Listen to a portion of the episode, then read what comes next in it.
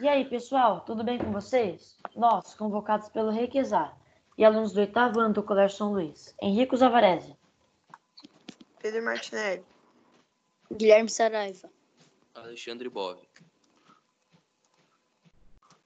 Nicolas Binhoto, integrantes da Comissão Multidisciplinar de Especialistas, apresentamos as nossas considerações sobre o modelo econômico a ser seguido pelo Butão. Na Cordilheira do Himalaia, que fica entre a China e a Índia, o Butão se mostrou um país inovador e audacioso ao mesmo tempo, ao escolher, ainda nos anos 70, um critério que era diferente daquele empregado pela grande maioria das nações, para medir o seu grau de desenvolvimento.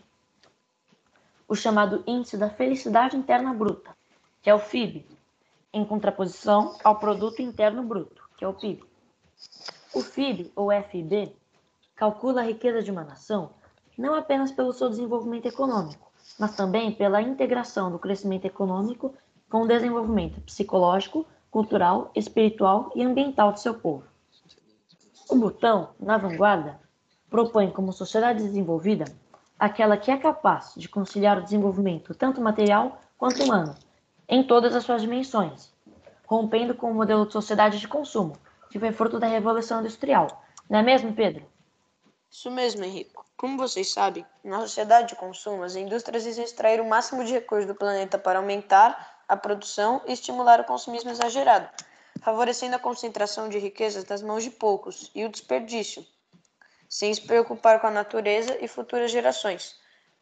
Ao contrário do que muitos alegam, o modelo econômico do Butão é viável e vai ao encontro das expectativas atuais da humanidade.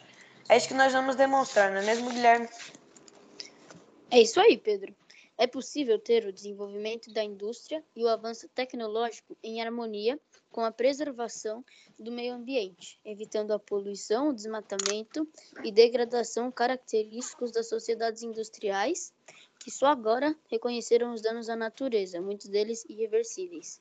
Para isso, é necessário investir em planejamento, no uso racional da água durante a cadeia produtiva e no emprego de fontes limpas de energia, como energia solar e eólica. Ferramentas valiosas para um progresso sustentável. É verdade, Guilherme. A conscientização da preservação ambiental é um aliado do crescimento econômico e permite que a população adote efetivamente as práticas da reutilização e reciclagem, repensando e reintegrando os materiais disponíveis no seu dia a dia em prol da sustentabilidade. Já a preocupação com o bem-estar físico, mental, psicológico e cultural do seu povo evita os males que acometem a população das típicas sociedades modernas, escravos do ritmo acelerado de vida em prejuízo das relações familiares e sociais, aumentando os casos de depressão, estresse, diabetes, hipertensão arterial e obesidade, deixando doente toda uma comunidade.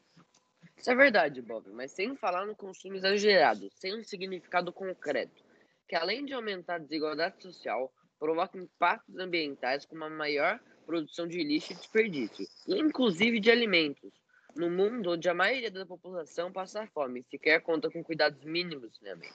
Acreditamos que esses argumentos revelam que o Butão está no caminho certo para alcançar um equilíbrio entre o desenvolvimento econômico, social e a conservação ambiental. É isso aí, galera. Deixe a sua opinião na hashtag #VaiPraCimaButão. Falou!